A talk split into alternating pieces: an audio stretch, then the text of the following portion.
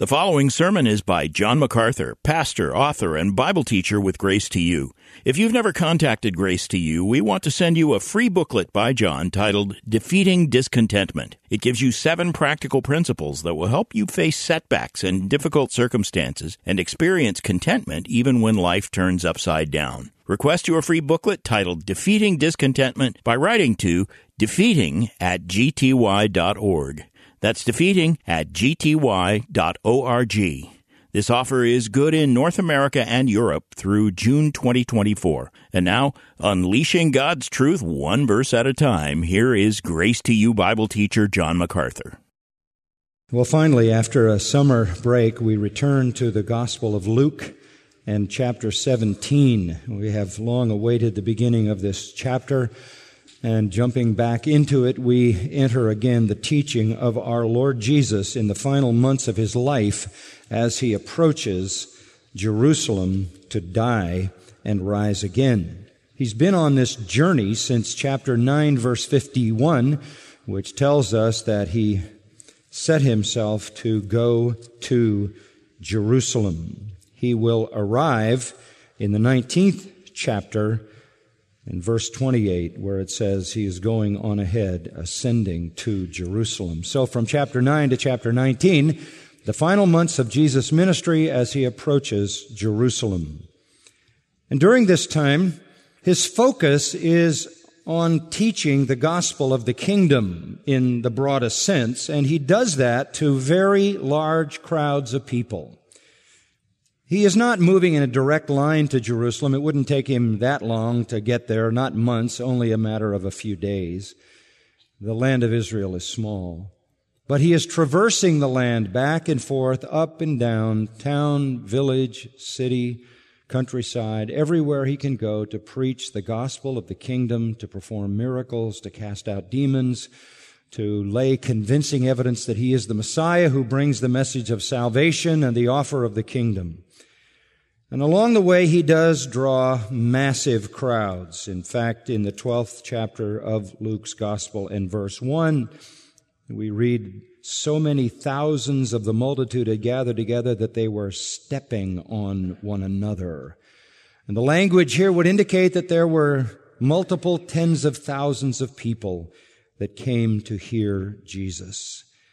He is speaking to those crowds, and we see that in the flow of these chapters and the chronicle of these last months of his ministry, preaching to the widest possible audience in the land of Israel the glorious gospel of salvation and the kingdom of God. Salvation by God's grace through faith in Him.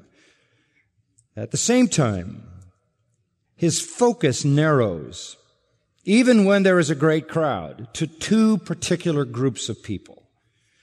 And he goes back and forth between directing his teaching at the disciples, those who were his followers, whom he was preparing for future ministry, and the Pharisees and the scribes, who were the guardians of the extant Jewish religion. They were the purveyors of the reigning theology of Israel that dominated the land and the minds of the people because they had plied their religion in the synagogues. And there was a synagogue in every place where there was even a small group of Jewish people. And so it is that Jesus' focus is directed on the one hand at the disciples and on the other hand at the Pharisees. The Pharisees were the marked false teachers, false religionists, against whom he shows the contrast of true discipleship. Everything they were, he wanted his disciples not to be. Everything they were not, he wanted his disciples to become. And so, these two groups are juxtaposed against one another. And what he says to his disciples is point, and what he says to the Pharisees is counterpoint. It's as if all his instruction to his disciples has a vivid, ever present illustration that by its clear antipathy underscores his point. The Pharisees predominantly could be said to be marked by pride. They were very proud of their religious achievement and attainment. That is not to say that they were all equally proud or that they were all all the time proud, but they were basically marked by pride. They loved chief seats. They loved to take the high place in the synagogue. They loved to be at the main table at the banquet. They loved to be called names of dignity and honor. They loved to be seen as exalting themselves above the people. Everything they did, whether it was their praying or their fasting or their giving, any kind of behavior, even the way they moved around, even the clothing that they wore, all manifested this self exaltation, this pride. They had achieved spiritual knowledge. They had achieved a relationship with God. They had merited by their religiosity and their self-righteousness, acceptance with God. And they were the paragons of religion. They were the true guardians of that which was divine. They were the ones who had the right to teach the scripture. They were aided, of course, by their partners, the scribes, who were the scholars that came alongside the Pharisees and did the study and the developed the system of theology that they taught and pervade. You have then a very clear contrast in the final months of Jesus as he goes back and forth between these two groups. And you only need to just scan back a few chapters to see statements like, and he said to the Pharisees, and he said to the disciples, and he said to the Pharisees, and he turned to the disciples, and he was with the disciples, and he was at the home of a Pharisee. He goes back and forth. It's almost as if Jesus is always, of course, center stage. He's always the main person. And there's this crowd. But in this crowd, there are these two groups, and they cannot help but overhear what he says in most cases to the other. When he's teaching the disciples, the Pharisees are ever present, always there, looking for something for which they could trap Jesus and find a reason to execute him. And when Jesus is speaking to the Pharisees, in many of those cases, there are disciples there who are hearing that. And so there is this point and counterpoint that's going on as on the one hand, Jesus calls those who have come to faith in him to a life that is the opposite of what the Pharisees demonstrate. And if their life could be summed up as a manifestation of pride, pride about their achievement spiritually, pride about their attainment in terms of knowledge, pride about their position as leaders among the people, then what he calls for is the opposite humility. The defining character of the Pharisees is pride. The defining character of the disciples is to be humility. And as the 17th chapter opens, Humility is really the subject here. In this kind of context that I just demonstrated to you. Humility is what this is about. The word never appears here in any form, but it really is the theme. Because what Jesus says to his disciples in verse 1 and to the apostles in verse 5 and following defines the essence of humility. There are four things that our Lord says in this section. He says to his disciples, you are to restrain from offending. Humble people restrain themselves from offending others. Second, you are to be ready to forgive. Humble people are eager to forgive.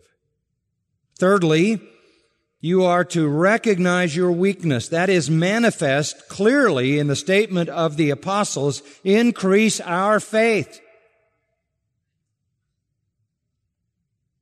And fourthly, you are to reject honor as unworthy servants. This is all the absolute antithesis to Pharisaic religion. The Pharisees had developed scandalous spiritual hindrance to an art form. The Pharisees had no thought of forgiveness. They had nothing but contempt and disdain towards sinners. They despised sinners. They wouldn't associate with sinners, even so much as to teach them the law. They wouldn't even allow them in their houses. They wouldn't have a social occasion in which the people in the category of sinner were ever anywhere near them. They had nothing but disdain for those people, mercilessly, without grace. They offered them no forgiveness. Thirdly, they had no interest in recognizing their own weaknesses. That would be, in a sense, a self confessed statement about one's spiritual failure. They wanted to exalt themselves. And fourthly, they were eager to receive honor from everyone they could get it from all the time. And so, in this opening section in chapter 17, we have a contrast between the classic, manifestly obvious conduct of the Pharisees and the scribes and what Jesus wants out of his disciples. And it is markedly humble as opposed to the pride that characterized the religious leaders. In scripture, God has said frequently he hates pride. He resists proud people. He punishes proud people. In Proverbs 334, the scripture says God gives grace to the humble. But God is hostile in opposition to the proud. That clear statement, unmistakable truth, is repeated twice in the New Testament. It is repeated by James, the brother of our Lord, in James chapter 4 and verse 6, and it is repeated by Peter the apostle in 1 Peter 5, 5. God gives grace to the humble, but is opposed to the proud. And again, that juxtaposes false religion with the true. Pride leads the list of attitudes that God hates. Proverbs 6, Proverbs 21. God hates pride. It's the top of the list in Proverbs 6.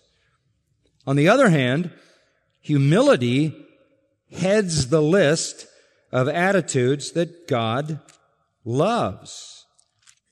God hates pride. He loves humility. In fact, in Proverbs 16, 18, pride goes before destruction. Luke understood this and records for us the emphasis that our Lord placed upon it. Go back to the 14th chapter for a moment. All of this is foundational to our looking at the text before us. In Luke 14 and verse 11, our Lord says, For everyone who exalts himself shall be humbled, and he who humbles himself shall be exalted. Apparently, our Lord said this a lot. A lot of things that are recorded in the New Testament, he said a lot more times than they are recorded. Remember, he's preaching every day, virtually, all the time, over and over again, all these years of ministry and months. And this was a very important statement for him to make clear. He said it again as recorded by Luke in chapter 18 verse 14. Middle of the verse, for everyone who exalts himself shall be humbled, but he who humbles himself shall be exalted. And he was constantly addressing that because of the flagrant pride and self-exaltation of the dominant religious force in Israel, which had then infected the people. Pride, religious pride, spiritual pride was a huge issue. It always is among those in false religion. And so our Lord says, God is going to humiliate the proud and exalt the humble. When Jesus began to preach the gospel and to preach entrance into his kingdom, the issue was to humble yourself.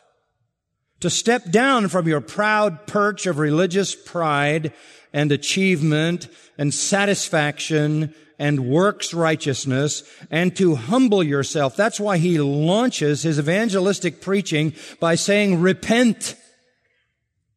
And the dominant sin to repent of is the sin of pride. And so he says, blessed are the poor in spirit. The ones who know they are spiritually destitute, spiritually bankrupt.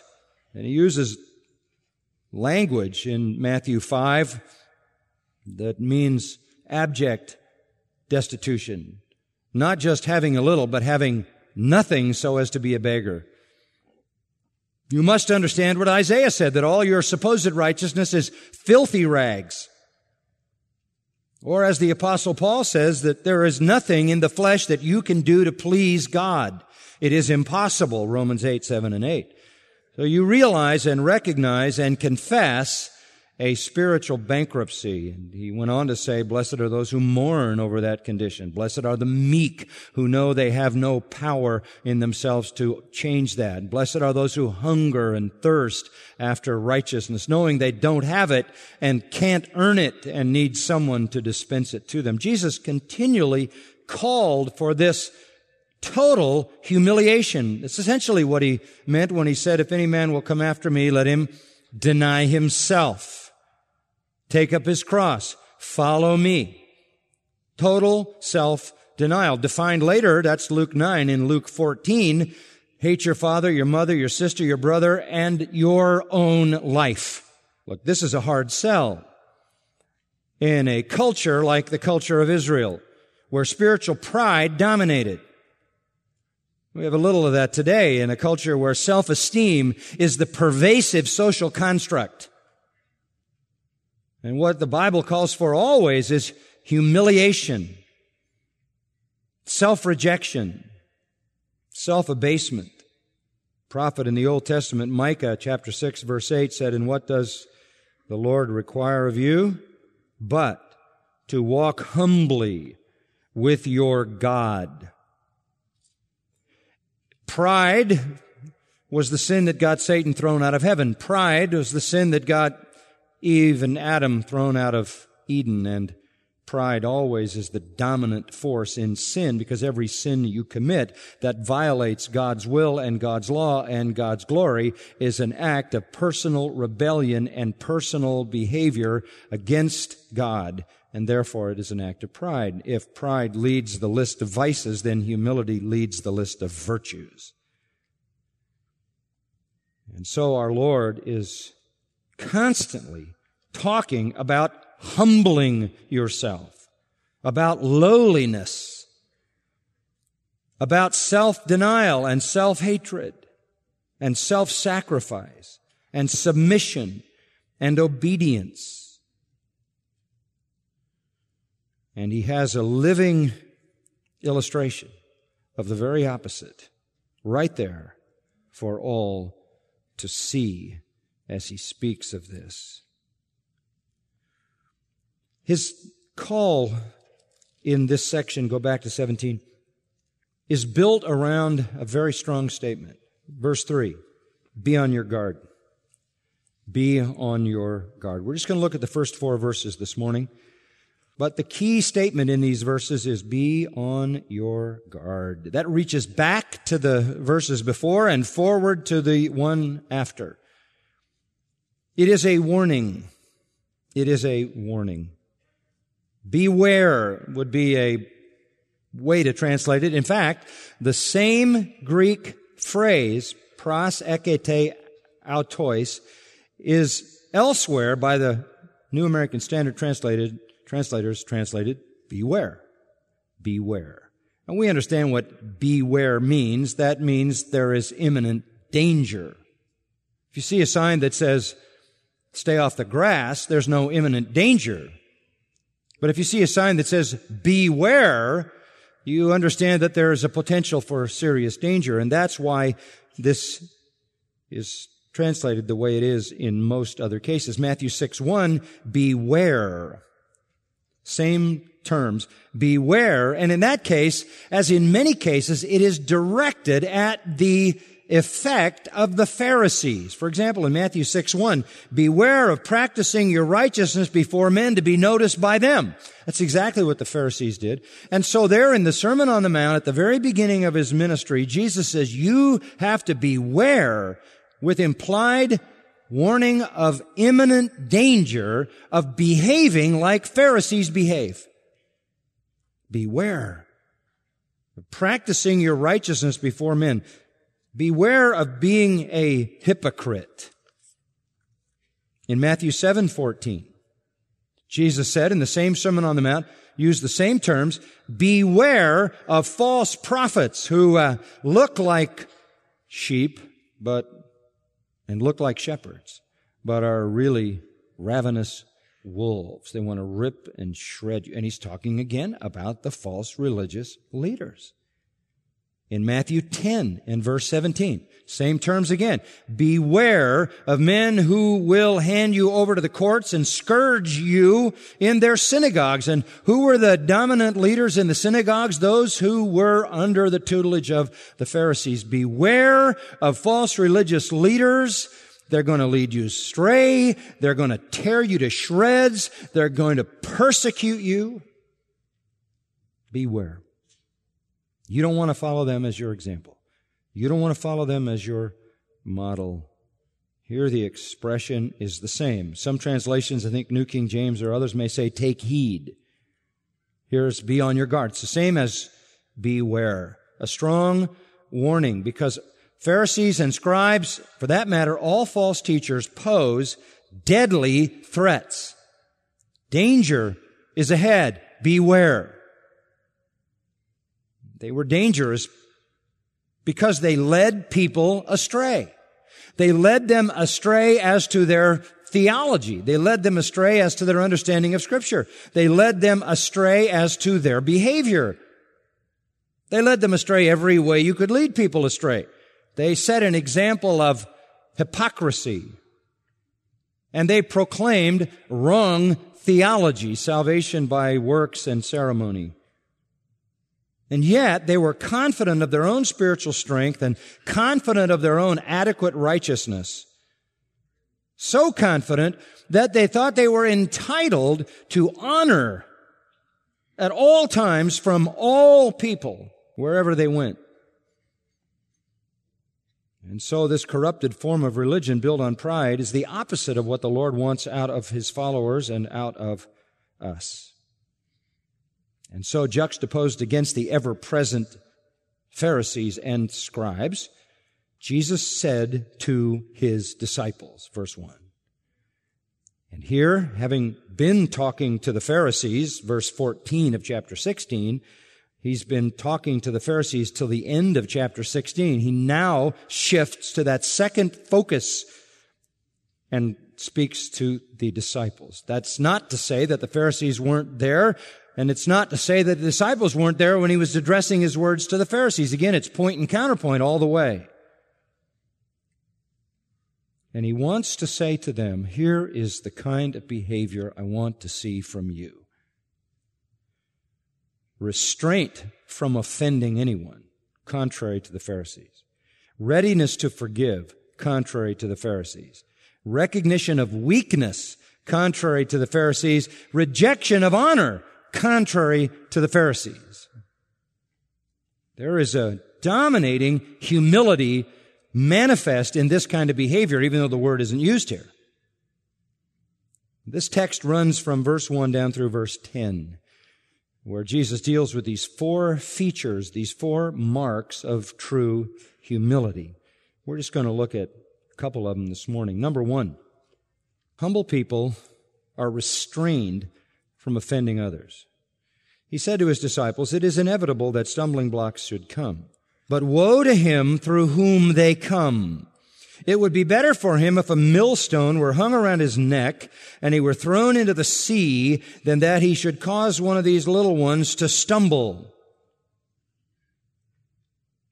Wow, that's pretty strong language. He says to his disciples, You do not want to offend one of these little ones. Who are these little ones? Well, Matthew 18 is a parallel instruction from Jesus in more detail than this. And there he says, these little ones who believe in me. Believers. Not talking about children, not talking about infants. He's talking about believers. And they were all spiritually young. Now remember, Jesus has just been teaching the gospel of the kingdom for the first time through his ministry. For some of these people, they're just now hearing it and understanding it and embracing it and believing it, and they are spiritual children. They are little ones in terms of their spiritual development.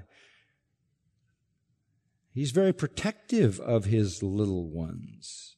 In fact, in Matthew 18, he says, Do not belittle any of my children my little ones, for whom the angels of heaven have such concern that they watch my face all the time, in order that they can pick up my concern and be dispatched to the aid of these little ones. In Matthew chapter 18, in fact, you have a, an even broader statement of this same issue, well worth reading. Listen to what our Lord said on that occasion. Verse 6, Matthew 18. Whoever causes one of these little ones who believe in me to stumble, it is better, that means it is to his advantage, for him that a heavy millstone be hung around his neck and that he be drowned in the depth of the sea. Woe to the world because of its stumbling blocks, for it is inevitable that stumbling blocks come, but woe to that man through whom the stumbling block comes. And then in verse 10 he says, see that you do not despise or belittle or show disdain for one of these little ones. They are so precious to him that it's like a shepherd. If a man has a hundred sheep and one of them goes astray, doesn't he leave the 99 on the mountain and go and search for the one that is straying? And it turns out that when he finds it, I say to you, he rejoices over it more than the 99 which have not gone astray. Thus, it is not the will of your Father who is in heaven that one of these little ones be devastated. How you treat other believers is a very important thing to God. By the way, this same instruction is recorded also in Mark chapter 9 verse 42. Repeated on these three occasions because of its importance. I also want to add to it, this is the first instruction ever given to the church. Matthew 18. The church is first mentioned in Matthew 16. Instruction comes in chapter 18. And the first instruction is a warning not to lead fellow believers into sin. And he's talking to disciples here, not to Pharisees. He's talking to believers about their conduct. We know that because of its parallel in Matthew 18 that involves the church. It's in Matthew 18 that he says when you're dealing with uh, issues among yourselves, tell the church. So we know this is inside behavior. This is life in the church. These are being considered as believers. In verse 5, this group of disciples even includes the apostles themselves. So here's a warning, and it's a warning to a life of humility that begins with never doing anything to cause another believer to stumble. Let's look at it in a little more detail. Verse 1. It is inevitable. It is inevitable. That is a very interesting expression. The Greek, it's only here, by the way, in the New Testament, we call that hapax legomena, the only time it says this. Anendekton, it, it, it really comes across in the Greek like this. It cannot but be. That there's no other way. It is this way. It has to be this way. It can't be any other way. It is inevitable that stumbling blocks come. We live in a fallen world. We live in a corrupt world. We live in an imperfect world. And there will be stumbling blocks. The word stumbling block, scandalon, scandal comes from that. Offenses. Originally, it meant a bait stick in a trap. Set a trap, Pull the lid of the trap up, connect a stick, put the bait on the stick. When the animal grabs the bait, the stick is released, the trap is closed, the animal is caught. That's a scandalon. It's a trap. We know we live in a world of traps. We know we live in a world where people are going to be offended. God's little ones, God's children, believers are going to be offended. And by offended, trapped, harmed, hindered. That's what it's talking about. The world is full of stumbling blocks. They're all over the place to seduce us directly into error, to, to, seduce us into heresy and false understanding of the scriptures, false understanding of God, Christ, to seduce us in false understandings of how we are to live our Christian lives. And there are scandalous temptations laid out there to directly or indirectly drive us towards sin. There are all kinds of bad examples and there are all kinds of things that lead us away from righteousness. The world is just filled with them and, and we of all generations are exposed to them in a way that prior generations have not been. There was a time, you know, in the world when you had to see the sinner do the sin to see sin, and now you can see the sinner sin at home, pumped into your house on your TV. You can read the ugly details of the sinner and his sin in a book or a magazine or a paper or other media exposure. But there was a time when you had to see the sinner sin to know the sin occurred. But now you can experience it constantly in a barrage of images. It's a different world, and there are all kinds of seductions to evil. It's inevitable that they come. But just because it's common, you might say, well, this is the world we live in. It's the way it is. What am I going to do about it? Look, it's inevitable that they come, but look at verse 1. Woe to him through whom they come. That doesn't change culpability. That doesn't change guilt. The one who sets the offense in motion is guilty before God. Guilty before God.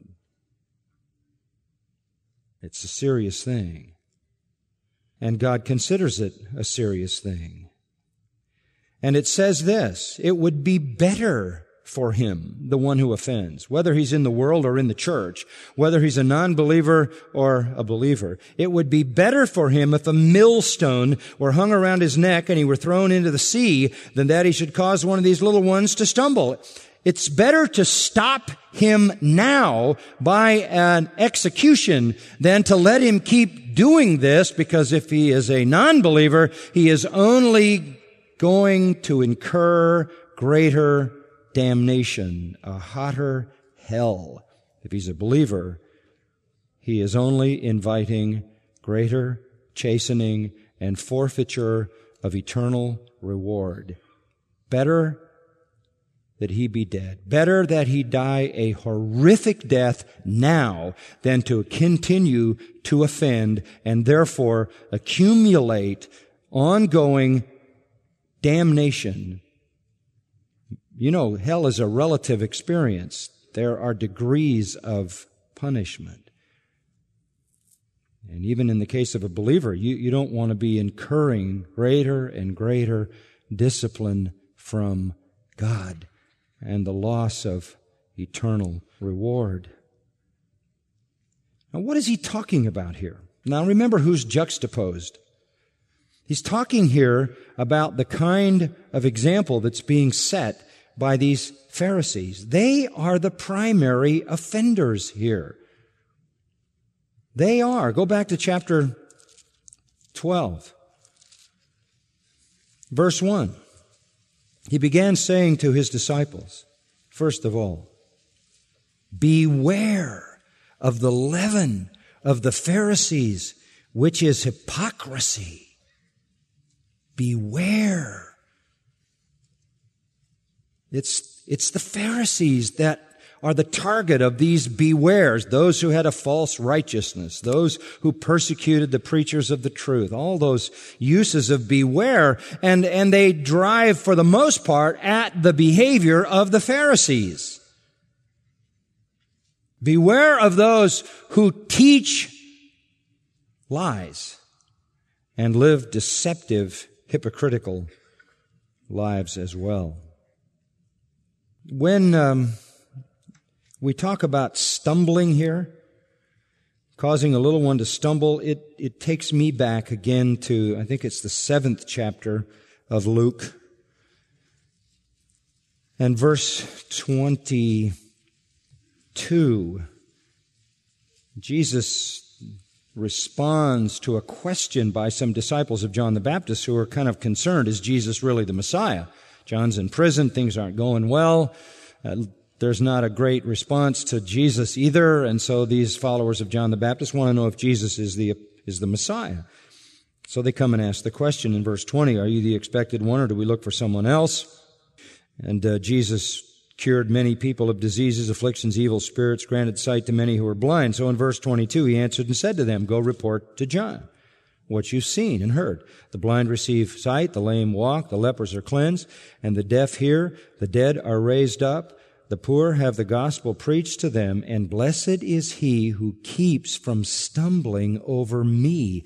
That was the big stumbling point. Now, why were they stumbling over Jesus? Because the Pharisees were spreading lies about Jesus every opportunity, every occasion they could. They said Jesus is not the Messiah. He is not the expected one. They said that Jesus, in fact, does what he does by the power of Satan. They damned Jesus as satanic. It, it was not just that they caused people to stumble by their hypocrisy, their spiritual sham, which set an example making hypocrisy legitimate. It wasn't just that they treated people with disdain and contempt who were beneath them and therefore legitimized pride and hatred. It wasn't just that they set examples of sinfulness and failed to set patterns of righteousness and patterns of holiness. It was that underlying that was contempt for the truth. It's in the context of false religion that all this is said. They were putting hindrances in front of people, making them stumble over Jesus. Everywhere Jesus would go, they showed up. I told you that they were in every crowd, spreading their lies through the crowd. He's not the Messiah. He's not one of us. And plotting to destroy him and spreading the word that he did what he did by the power of Satan. They weren't just causing people who believed in him or were desiring of believing in him to fall into patterns of sin like them. They were causing them to reject the truth concerning Christ. This is the primary issue, I think, in this text. They had a different religious system. They had a system of works, righteousness, of legalism and ceremony, earning favor with God by your merit. And anybody who wasn't at their level, they treated with total contempt. They wouldn't even teach them the law. Matthew 23 lays this out in detail. They were producing sons of hell by their religion, worse sons of hell than they were, causing people to turn from Christ, to stumble at the point of Jesus Christ. so Jesus says, Blessed is the one who doesn't stumble over me. Well, the Pharisees were just heaping up stumbling blocks in front of everybody they could who was moving in the direction of Christ. You don't want to do that. You do not want to hinder people's spiritual progress in the gospel.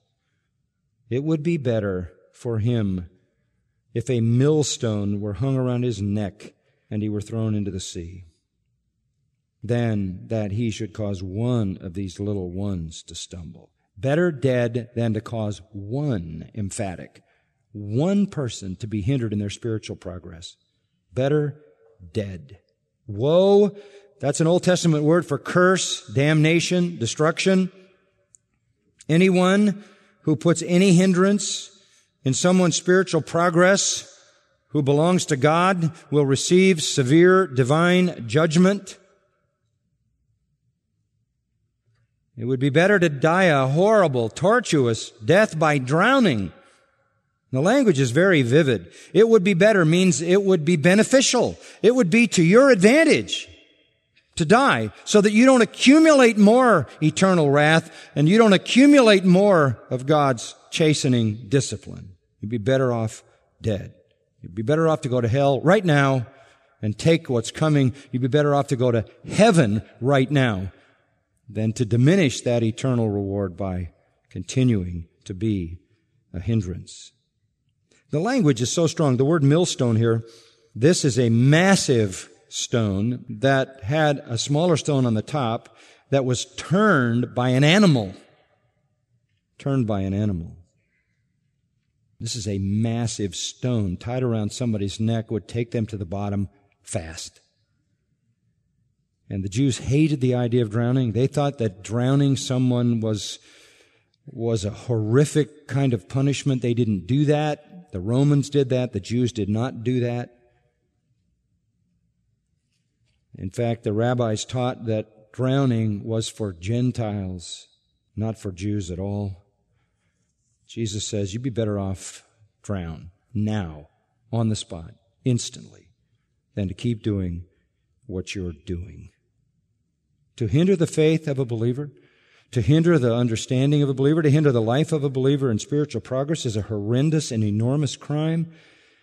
To mar his grasp of the truth, to blight his knowledge of God and Christ and the Spirit and the Scripture, to damage his growth to Christ likeness by lies or sin is so bad that you're better off dead now. It's one of the reasons James says, stop being so many teachers. Theirs is a greater condemnation. If you're going to teach, you better be teaching the truth because if you're teaching something that hinders true spiritual progress, you're compounding your judgment. So back to the point. Humble people consider others first out of love and unselfish goodwill. They don't do that. They pursue the truth with a passion so that they might truly represent the Word of God, so that they do not put an obstacle or a hindrance in someone's way. They live a godly life. They set a pattern of righteousness. They restrain even their liberty in Christ. They don't abuse their liberty, which can cause others to stumble. As Romans 14 lays it out for us, 1 Corinthians 9. We do not offend. We don't live our lives in an offensive way. We seek to set a godly example and always to speak that which is absolutely true so that we may aid the spiritual growth of others and not hinder it. Secondly, and I'm just going to introduce this, but I'm going to really develop it next week. Humble people are restrained in offending, and secondly, they are ready to forgive. We don't want to cause people to sin. But when people do sin, not from our example or hindrance, but when they do sin, we are also eager to forgive. Look at verse 3. Be on your guard. If your brother sins, rebuke him. If he repents, forgive him. And if he sins against you seven times a day and returns to you seven times saying, I repent, forgive me. Now the first point would indicate that we have a hatred of sin, whether it's sin in terms of heresy or whether it's sin in terms of behavior. We hate it. We don't want to teach anything that is contrary to the Word of God. We don't want to live anything that is contrary to the Word of God. We want to teach the truth and live holy lives. So we take a strong position against sin. But that needs to be balanced off because we're dealing in a world of sinners. We all are still fallen creatures. We still sin and we have to have, even on the one hand, though we hate sin, we have to, on the other hand, have an attitude of grace toward the sinner. And so, humble believers do not give offense, but neither do they take offense. Humble believers do not sin against others, but neither do they hold a grudge when others sin against them. We don't lead people into sin, but we do lead them out of sin. When Jesus taught us how to pray in Luke 11, 4, he said, Forgive us our sins, for we ourselves also forgive everyone who is indebted to us. The transition here is easy. We hold up a standard of holiness in what we teach and what we live. We are in some ways intolerant of sin, but at the same time we are marked by forgiveness. But that's not all that's here. There's something else here first. Verse 3, if your brother sins, rebuke him. We don't cause others to sin, but when they do, we are always available lovingly to confront that sin because we care. So we beware of offending and we beware of being indifferent to the sins of others. The Pharisees, they didn't care about the sinners. Remember chapter 15, verse 1? The sinners were coming near to him to listen to him. And the Pharisees and scribes began to grumble. This man receives sinners and eats with them. They didn't care about people in sin. They didn't care about rebuking them, restoring them, reconciling them, helping them. They didn't care about that at all. They weren't eager to restore them in love, as Paul tells us to do in Galatians 6 1. But we do. We don't lead people into sin, we lead them out of it. And that starts with rebuke. Rebuke is epitimao, to allege as incrimination. Hence, it means to censure or to reprimand. With the idea of a strong warning. A strong warning. Luke gives the principle. If your brother sins, rebuke him. Matthew gives the process. The process is if your brother sins, you go to him. If he repents, you gain your brother. It's over. If he doesn't repent, you take two or three with you so that you can confront his sin again and confirm his response. If he still doesn't repent, you tell the church. And the whole church goes to call that person back. That's the concern that holy people have for the debilitating sins that find their way into the lives of the fellowship. This is done out of love. You that are spiritual, restore such a one in love, Galatians 6. We don't sit by and watch some sinner go off into a pattern of sin without caring. So Luke gives the principle, Matthew gives the process, and if they don't hear the church, then it says treat them like an outcast and a tax collector. Treat them like a, someone who doesn't belong. Maybe they don't. Maybe their profession of faith was only hypocritical. Turn them over to Satan. 1 Corinthians 5 says they'll learn not to blaspheme. Turn them over for the destruction of the flesh that their spirit may be saved. There comes a point when we put them out because a little leaven leavens the whole lump. Their, their sin will produce rot in the church and we put them out. This is a pattern of dealing with sin that's laid out in the scripture repeatedly.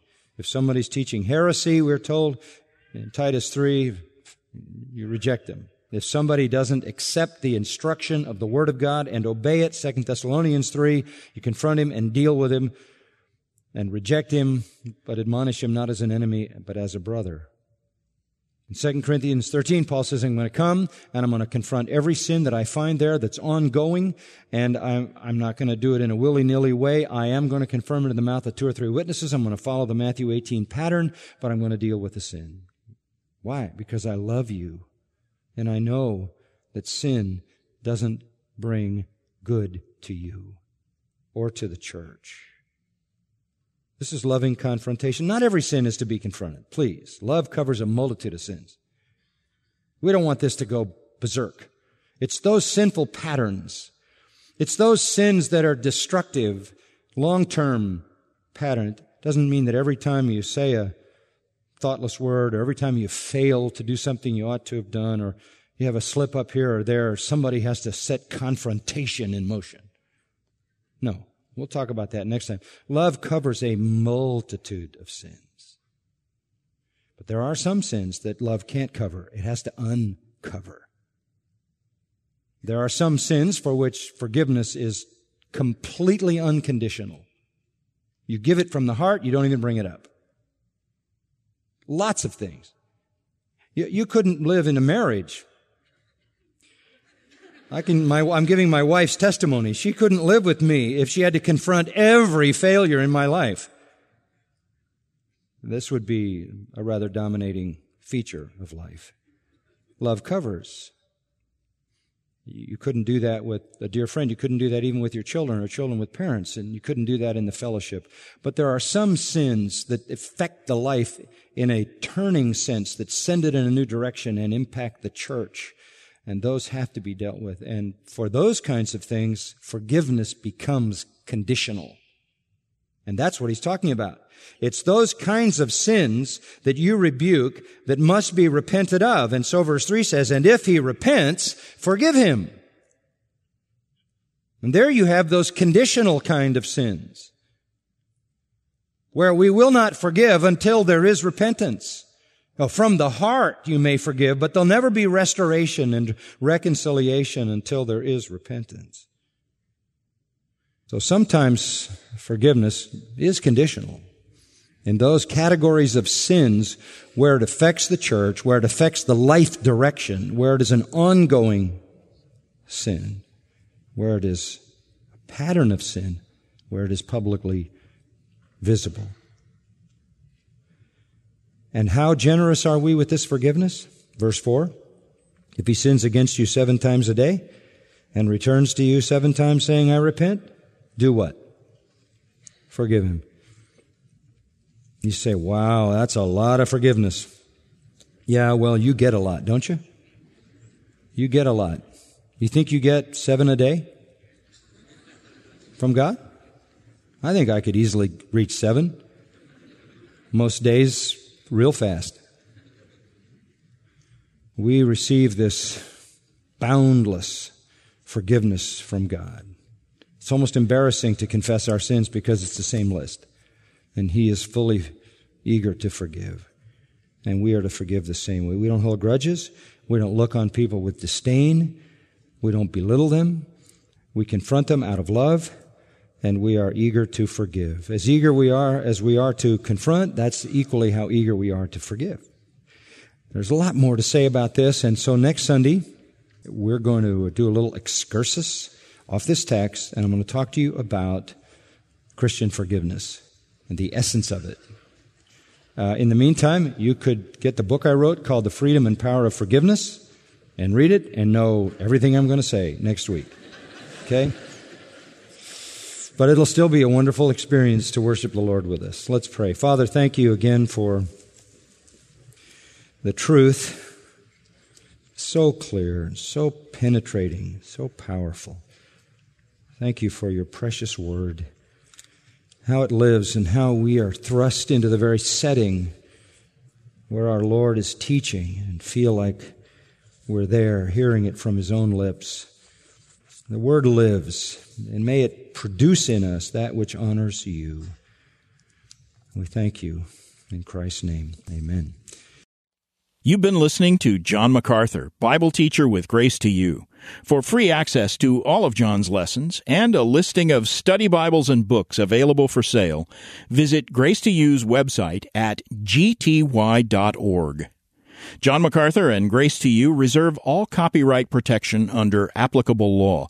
Our copyright policy is available at gty.org and it includes instructions for and limitations on duplicating this digital file.